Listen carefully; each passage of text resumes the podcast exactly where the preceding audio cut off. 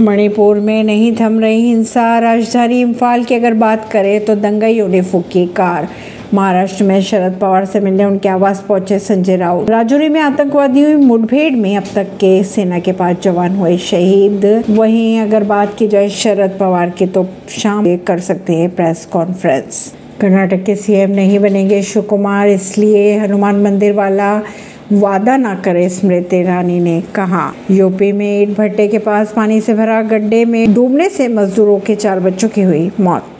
ऐसी खबरों को जानने के लिए जुड़े रहिए जनता सरिश्ता पॉडकास्ट से। परवीन दिल्ली से।